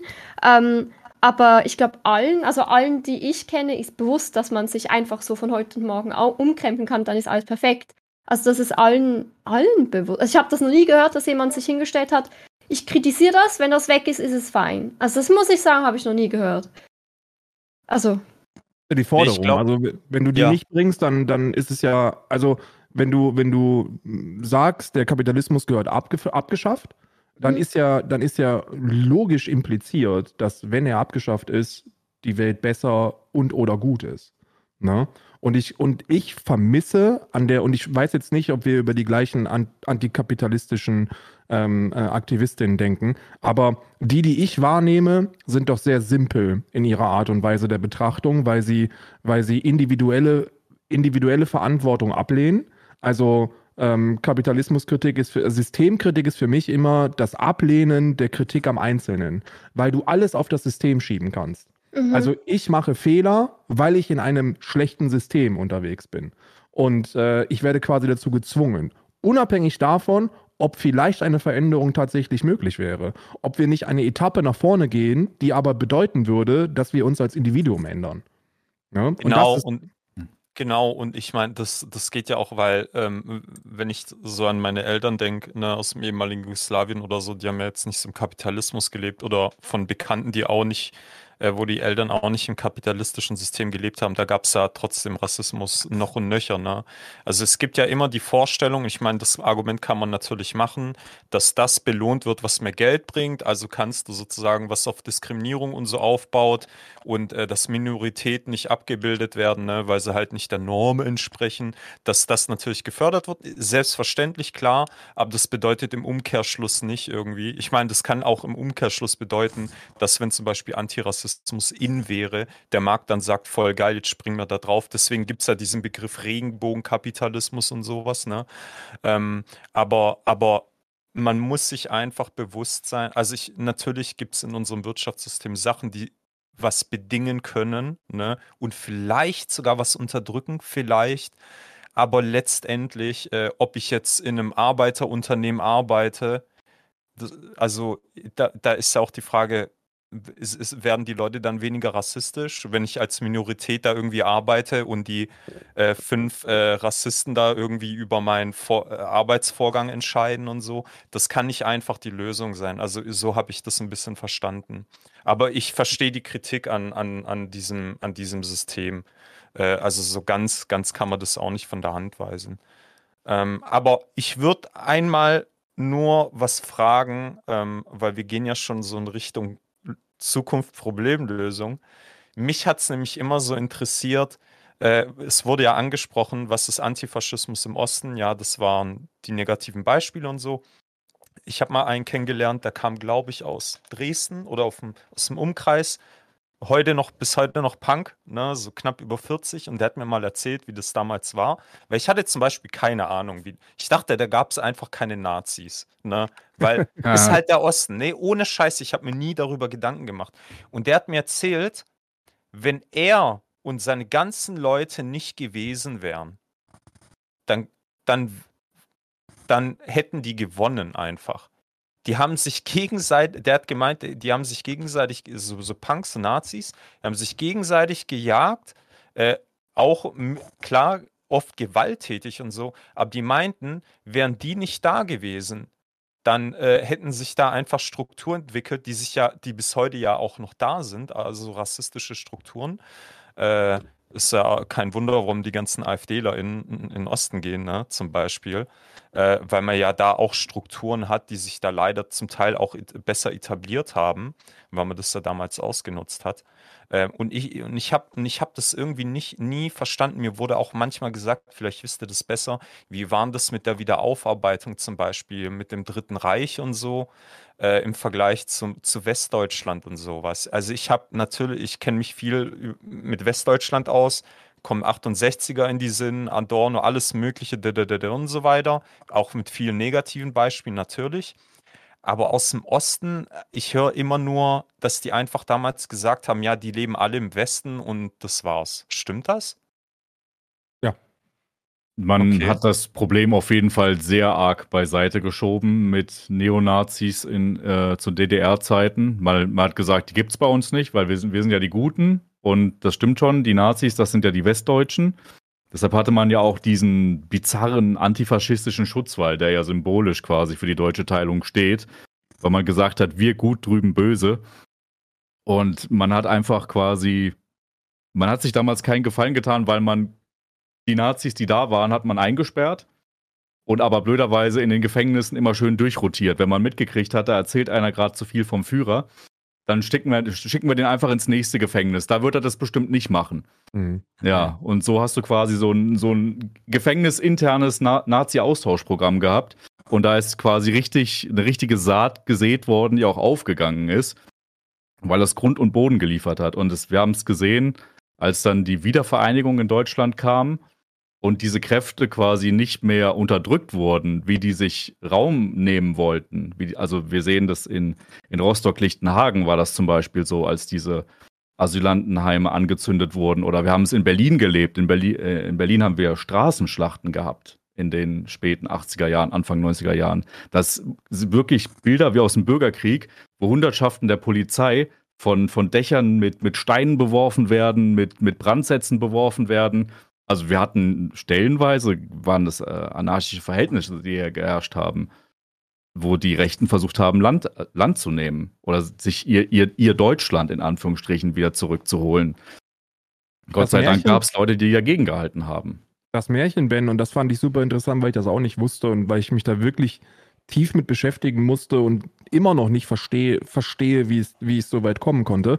Das Märchen, was immer erzählt wird, ist ja, dass es den Leuten in der DDR so gut ging dass Planwirtschaft so toll funktioniert hat, dass, die, dass der Sozialismus da perfekt gewesen ist. Das ist so das Bild, das man, das man verbreiten möchte. Dass das nicht der Wahrheit entspricht, da müssen wir, glaube ich, nicht, nicht äh, lange drüber, drüber fighten. Ähm, da gab es viele Probleme. Und wann immer du angefangen hast, das System zu, zu kritisieren, und das waren vornehmlich Menschen, die wir heute als links bezeichnen würden, ähm, SystemkritikerInnen, die wurden dann inhaftiert. Und zwar nicht für eine lange Zeit, sondern einfach nur so als mal auf die, auf die Finger geklapst. Und in den Gefängnissen saßen dann tatsächlich die Nazis. In den Gefängnissen hat die Entnazifizierung sehr gut funktioniert, weil alle mit einer tatsächlichen Nazi-Vergangenheit oder Einstellung wurden dann wurden einfach weggesperrt. Und die haben dann Einfluss genommen auf die jungen Systemkritiker in, in, im Osten. Und da wurden dann diese, die, die Gefängnisse in der DDR waren teilweise einfach Nazi-Zuchtanstalten. Hm. Weil du da Menschen zusammengepackt haben, die einen empfänglich für Systemkritik, die anderen tief versunken im Nationalsozialismus. Packst du das zusammen und zählst eins und eins zusammen. Tja, herzlichen Glückwunsch, so hast du das Problem. Und das wurde runter, äh, runtergeredet. Und als dann die Mauer gefallen ist, kam es nicht zu, zu von ungefähr, dass es dann Baseballschlägerjahre gab, ne, die man so nannte, wie, wie Hakon das beschrieben hat. Straßenkämpfe, ähm, Rostock-Lichtenhagen, brennende Flüchtlingsheime und und und. Ne? Es gibt einen Film, in dem wird das sehr gut gezeigt, wenn man gerne Filme sieht, der heißt Führer X. Da wird dieses äh, Prinzip sehr gut veranschaulicht. Und das ist eben genau das. Du hast, es sind zwei Jungs in dem Film, die wollen aus der DDR fliehen. Einer so ein bisschen rechtslastig oder ein bisschen national und der andere eigentlich vollkommen unbescholten. Und die werden beide geschnappt, als sie quasi schon fast das Land verlassen haben. Und in den Gefängnissen hast du die ganzen alten Rechten. Und da setzt genau auch das ein, was Karl gesagt hat. Da hat man diesen jungen Leuten gesagt, guck mal hier, die, die, die, die Leute, die sich als die Guten nennen, die Antifaschisten, die haben dich jetzt hier eingesperrt, die nehmen dir deine Freiheit weg, die zwingen dich Sachen zu machen, die du nicht machen willst, obwohl du einfach nur dein Leben haben willst. Wir, die Nazis, finden die doof. Also müsstest du in einer binären Welt, in einer schwarz-weißen Welt ja eigentlich unser Anhänger sein und nicht deren. Und das funktioniert. Und am Ende, na gut, ich will jetzt das Ende nicht spoilern, aber es nimmt ein nicht ganz so positives Ende. Das ist ein sehr schöner, sehr schöner Film, der aber schlechte Laune macht. Heißt Führer X, kann ich nur empfehlen. So, jetzt haben wir ein bisschen äh, drüber geredet, wie das gekommen ist, diese Einstellung. Was mich jetzt interessiert, so was, was sind jetzt so die besten Maßnahmen, die wir konkret anstreben können? Wenn er jetzt ein überzeugter AfD-Wähler auf die Straße geht und gegen zum Beispiel die Sanktionen gegen Putin demonstriert, die kriegt man doch wahrscheinlich nicht mehr umge umgestimmt. Ist das jetzt mehr oder weniger das Kind schon in den Brunnen gefallen? Wir sollten uns darauf konzentrieren, dass die nachfolgende Generation nicht die gleichen Denkmuster anstrebt oder kann man da jetzt konkret noch das Ruder irgendwie rumreißen? Aus welcher Position redest du gerade von uns speziell oder ganz allgemein? Von Leuten, die unsere politische Position vertreten. Jetzt nicht direkt dir persönlich, sondern so, wie können wir das so gestalten, dass das jetzt nicht irgendwie weiter Richtung AfD, Richtung äh, Spitzenposition in Landtagen im Osten geht. Ich, Ich denke, dass denk- die. Okay, Jasmin, du. Ähm, also ich denke auf jeden Fall, dass man in der Schule einen Punkt hat, ähm, wo ich es wichtig finde, Berührungspunkte auch zu schaffen. Wenn es da wenig Leute ähm, gibt, die Migrations, äh, eine Migrationsbiografie haben, dass man da vielleicht sogar auch jemanden einlädt. Das hat unsere Schule auch gemacht bei SchriftstellerInnen, ähm, dass wenn wir ein Thema in einem Buch oder so gelesen haben, dann wurde da eine Schriftstellerin oder so einge eingeladen. Und das hatte auch mit Religion manchmal zu tun und alles. Und das war wahnsinnig bewegend.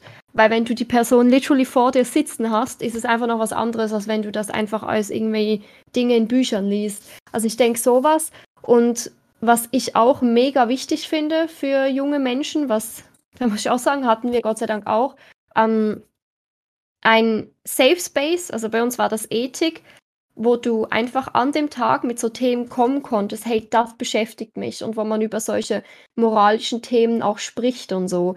Ähm, das finde ich wahnsinnig wichtig, gerade heutzutage, weil ich glaube, die jungen Leute von heute, die beschäftigt so viel, ähm, ob es Umweltsachen sind, Rassismus, whatever, einfach, dass man diese Unsicherheiten aussprechen kann, die da vielleicht sind und dass es dann aufgefangen wird, anstatt dass man dann an, in gewisse andere Richtungen rein verfällt. Also, dass man junge Menschen auffängt, wo man sie noch auffangen kann. Und ich glaube, das wäre in der Schule ein Ort. Ich der da, Das sind ja jetzt junge Menschen, ne? Ja. okay, du, Karl hat sich gemeldet, Entschuldige. Nee, nee, nee, macht, macht, macht ruhig, macht ruhig. Ich wollte nur Ja, sagen, wa- was mich halt interessiert, also das ist ja schon eher so mittelfristig gedacht. Aber wie verhindert man denn jetzt akut quasi innerhalb der nächsten zwei Jahre, sage ich mal, wenn man das als Zeithorizont betrachten will, das weitere Voranschreiten äh, der rechten Gesinnung, vor allen Dingen halt auch in parteilicher Erscheinung der AfD, besonders Ah. halt im Osten. Ganz ehrlich, also so, wenn ich jetzt irgendwie die Macht hätte oder so, ne, so blöd es sich anhört, äh, dann würde ich ganz klar in den äh, Medienkonsum eingreifen und hardcore Ja. Faktenchecks. Weißt du, wenn ich eine KI hätte, irgendeinen Quantencomputer, der darauf ausgelegt ist und die Rechenkapazitäten hat, der würde in jede scheiß Facebook, Telegram-Gruppe und so das ei- einfach so, äh, weißt du, den ganzen Scheiß unterbinden beziehungsweise widerlegen und du würdest schon viel ausdürren, weil ich finde das total heftig, also das ist jetzt anekdotisch aus meiner Familie, wie krass der Medienkonsum äh, und auch der dieses dauernde Beschallen ne, von dieser rechten Propaganda und nicht mal rechts, das können ja mehrere Arten sein, ne? Aber wie, wie krass das Leute in diesen Sumpf reinzieht, das ist so heftig. Ne? Äh, Man sagt ja auch nicht umsonst, äh, dass die AfD so, sag ich mal, die erste äh, eigentlich richtige Internetpartei ist, weil sie halt gesehen haben, wahrscheinlich so aus der Not, weil die ja nicht großartig in den analogen Medien so Fuß fassen konnten, dass die da halt die Algorithmen genutzt haben, weil die haben dann nur nach Klicks unterschieden und Reichweite, ne? Also die konnten da groß wachsen durch Polarisierung. Und äh, das wäre so, das wäre meiner Meinung nach äh, ein wichtiger Schritt, dass wir mal darüber reden, welche Regeln es auch im Internet gibt Mhm. und dass es kein rechtsfreier Raum bleibt. So, Da kann ich, hab gerne jetzt, was zu sagen.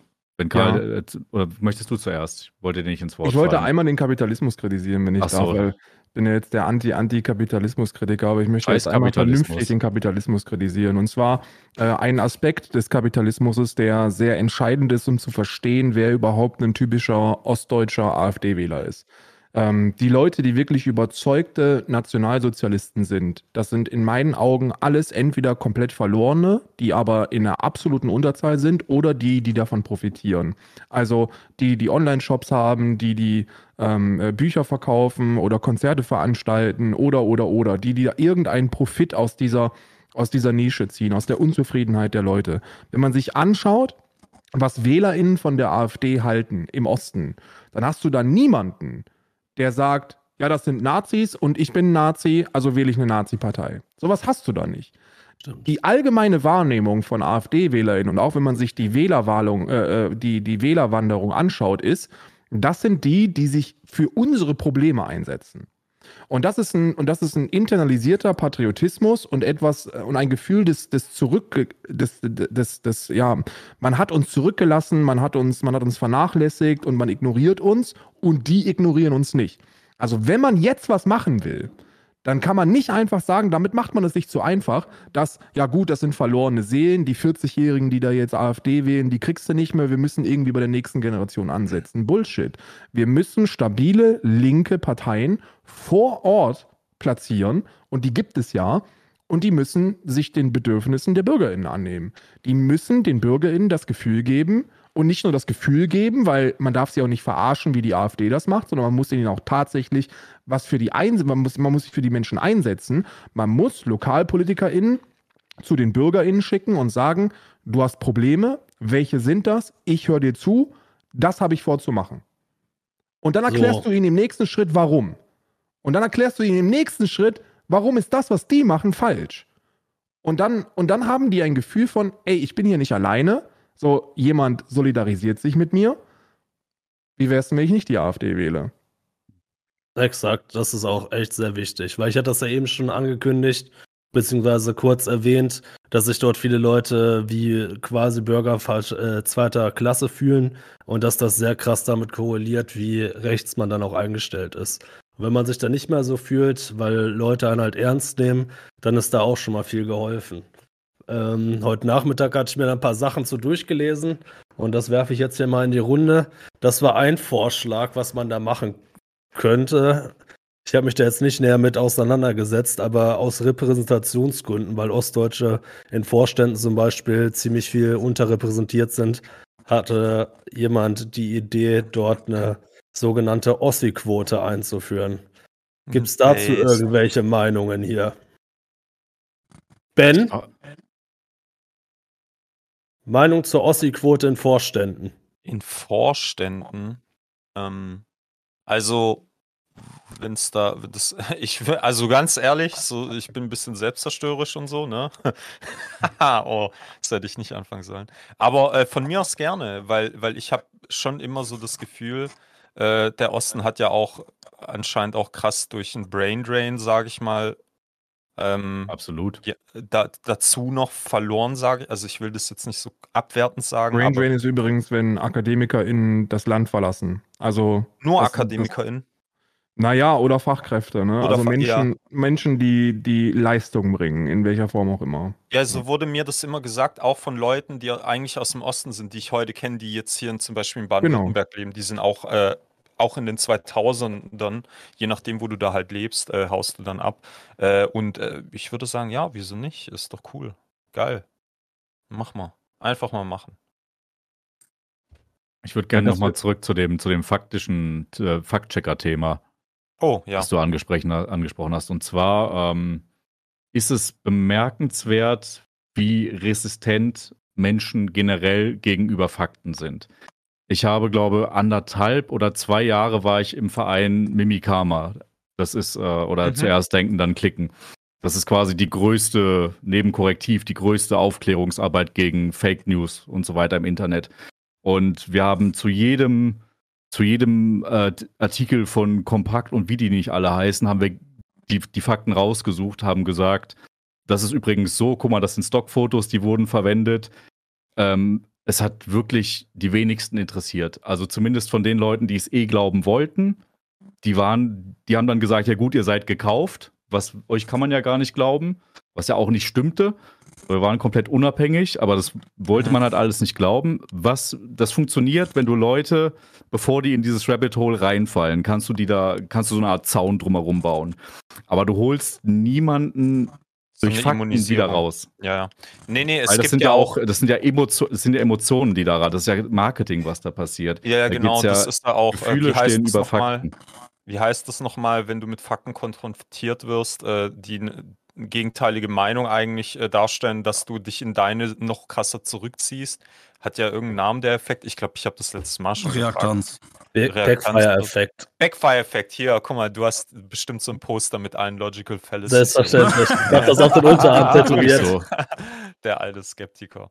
Ähm, nee, nee, so meine ich es nicht. So einfach Faktenchecker und dann gibt's das. Also, wenn, so habe ich das verstanden, sondern wirklich, da ist ein Post und da kommt ein Hinweis, zack, bumm. Ne? Also, wenn ich die diktatorische Macht hätte, dann würde ich einfach so, so im Programm, im Post nochmal dazu schreiben, guck mal, so ist das und nicht, äh, weißt du, wie eine Kennzeichnung, sage ich mal. Gab Und es. Von, von euch gab's das? Ähm, durch wir? Korrektiv. Facebook. Kor Korrektiv äh, Ah. hat mit Facebook offiziell kooperiert. Wir waren ja nie Ja. Facebook-Partner in dem Sinne.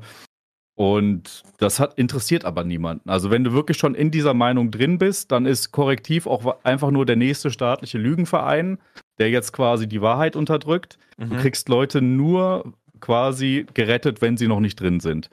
Und deshalb ist es super schwierig mit AfD-Anhängerinnen, QuerdenkerInnen und so weiter überhaupt ähm, die nochmal abzuholen. Ich will nicht sagen, dass man die aufgeben soll, aber es ist wirklich eine unendliche Arbeit, die eigentlich überhaupt keinen Spaß macht.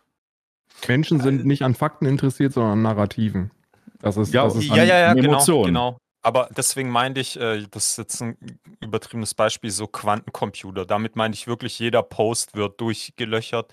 Ich glaube, äh, Faktenchecker, die helfen auch, also da stimme ich dir zu, wenn du da drin bist, weil zum Beispiel bei mir in der Familie, ne, und ich bin zum Beispiel der Bruder, ja, und die ist auch äh, in diese AfD-Ecke, Migrationshintergrund übrigens, ne, diese AfD-Corona-Leugner-Bubble rein.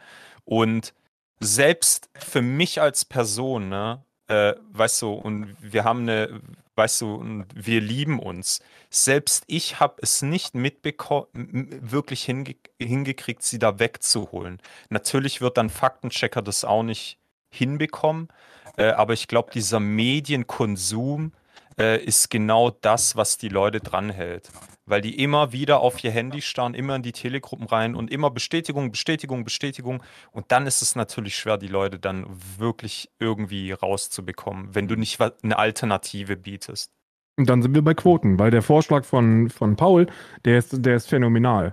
Und warum ist der phänomenal? Weil wir uns angucken müssen, wie denn Ostdeutschland in Medien repräsentiert wird. Wenn wir uns anschauen, was, was so über Ostdeutschland übertragen wird, dann ist das, ach, die Nazis aus dem Osten. Das ist, das ist das Einzige, was man mitbekommt in den Privatmedien, weil es sich gut klickt. Ne? Du hast ja wieder die verrückten Hinterwäldler, Nazis aus dem Osten und die drehen schon wieder durch und was sollen da machen? Wenn wir in die Vorstände reinschauen, selbst beim ÖRR, haben wir absolut niemanden aus Ostdeutschland. Nicht zuletzt fordern linke Parteien, dass wir sowas wie einen komplett äh, ostdeutschen öffentlichen Rundfunk benötigen würden, weil die Menschen andere Probleme haben. Und ich sage das jetzt sehr ungerne, weil ich mir über die Wichtigkeit der Themen, über die viele Menschen sprechen, ähm, äh, sehr bewusst bin. Aber wenn du jemanden aus einem 300 Einwohnerinnendorf in, in Ostdeutschland, im tiefsten Sachsen, erklärst, dass das Gendern notwendig ist, dann ist denen das nicht nur scheißegal, sondern das führt zu einer so heftigen Wut, weil die simple Feindbilder sehen. Die sehen, dass die selber noch nicht mal eine funktionierende Straße haben und dass der 17. Betrieb in Folge zumacht und die komplette Region ausstirbt, weil alle mit, mit, mit Hirn wegziehen und alles ausstirbt und dann soll ich gendern oder was? So, das, das, macht die, das macht die Menschen wütend und das ist auch zum Teil sehr nachvollziehbar.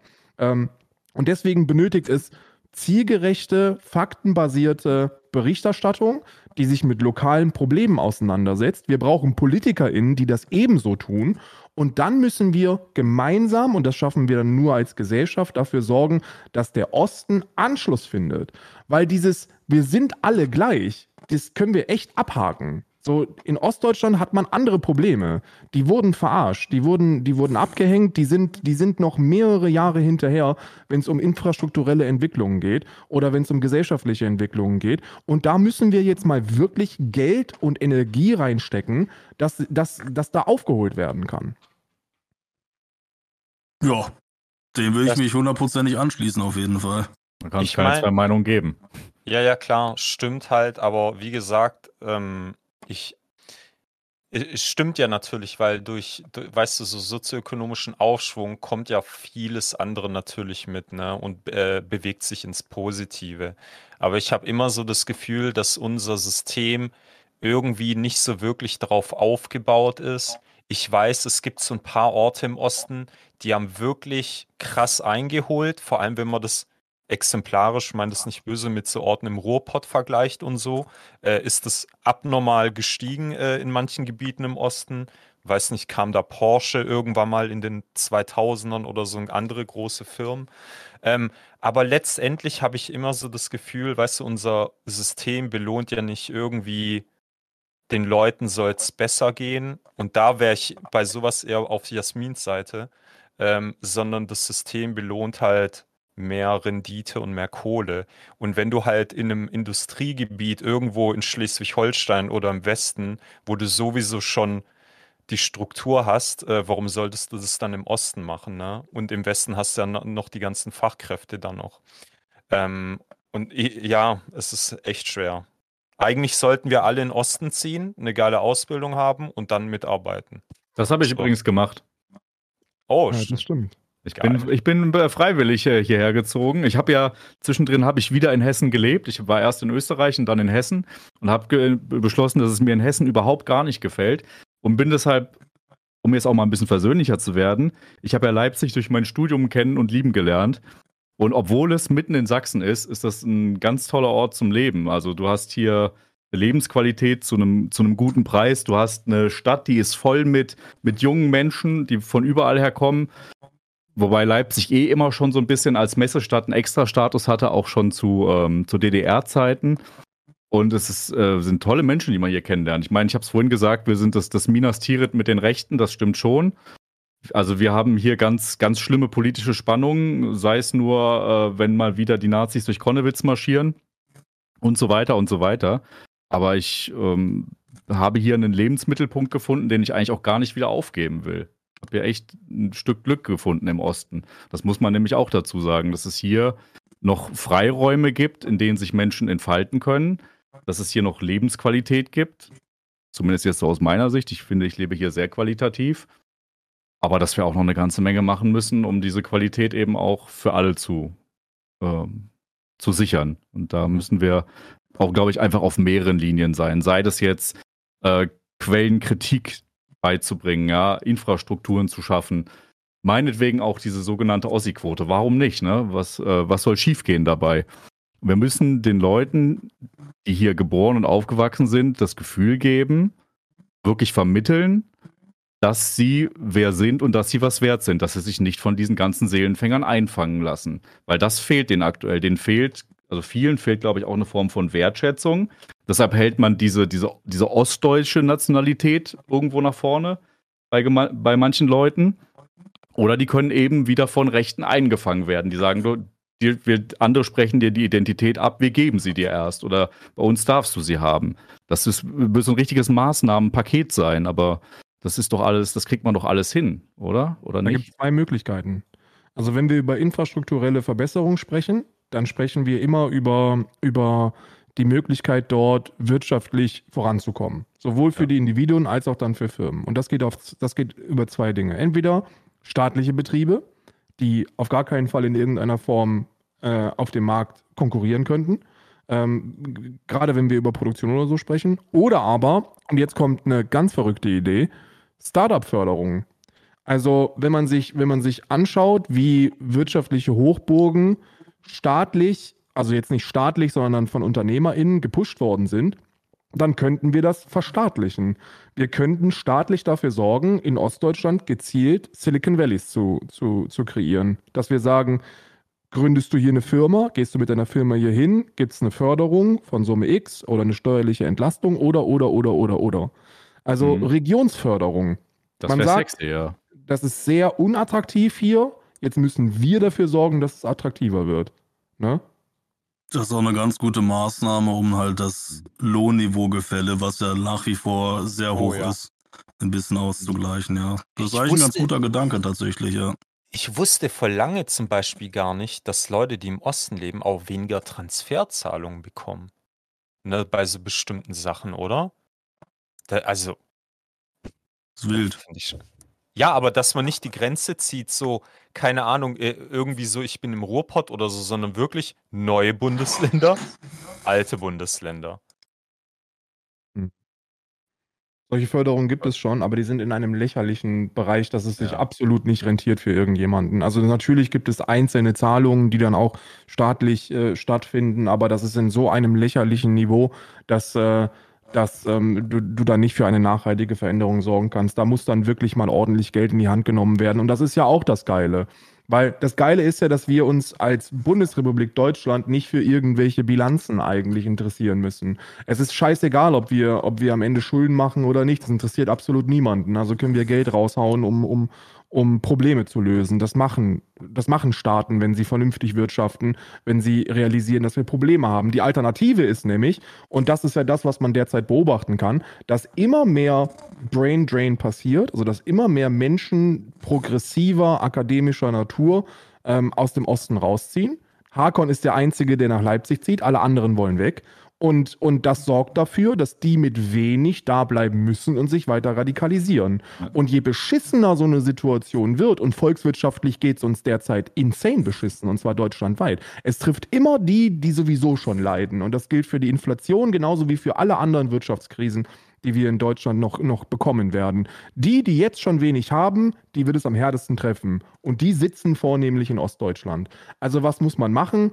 Keule rausholen, Kohle dahin schmeißen. Menschen, die keine Kohle haben, brauchen Geld. So einfach ist das. Wenn wir das nicht machen, dann bleiben die mit wenig da, wo sie sind. Die Infrastruktur wird immer schlechter. Die fühlen sich nicht nur weiter abgehängt, sondern die werden weiterhin abgehängt. Und dann haben wir dann irgendwann 50 Prozent in Thüringen, die Nazis wählen. Weißt du? Das ist eine relativ gute Zusammenfassung.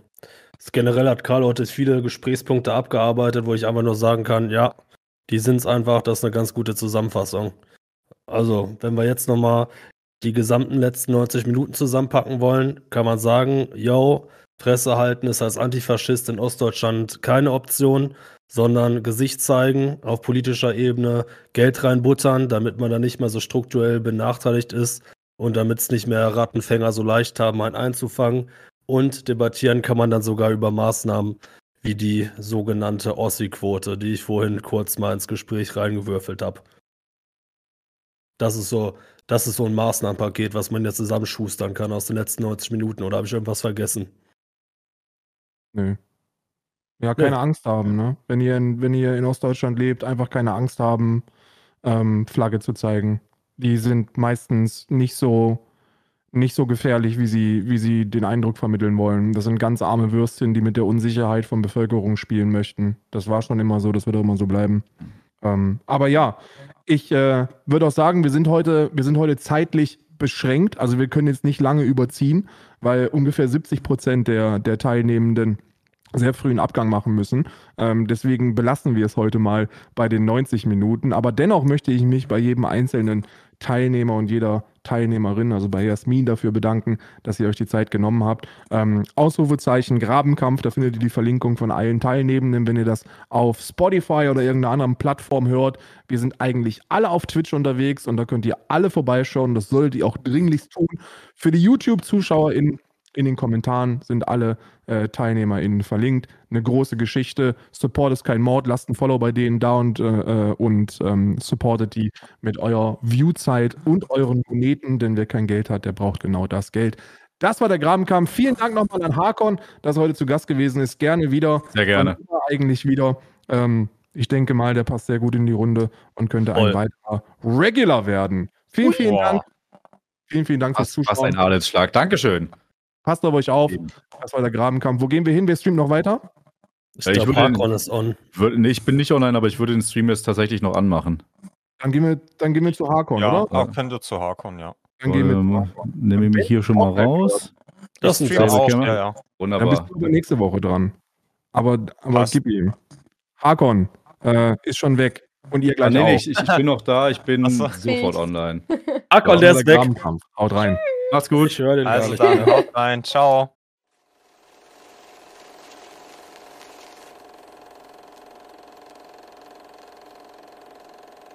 In Brandenburg und Sachsen sind inzwischen hunderte Hektar Wald abgebrannt. More than 85 million Americans under heat alerts this morning. Several regions of the country are now facing a massive water deficit due to a lack of rainfall. In Spain, 17 fires are raging across the country, and thousands are frantically fleeing their homes. Halt die Fresse, wenn du mittags um 12 Bier trinken sagst, dass dich nervt, dass so viel Ausländer hier sind. Halt die Fresse, wenn du weißt, dass du zwar genug hast, aber vielleicht mehr kriegst, wenn du nur genug hast.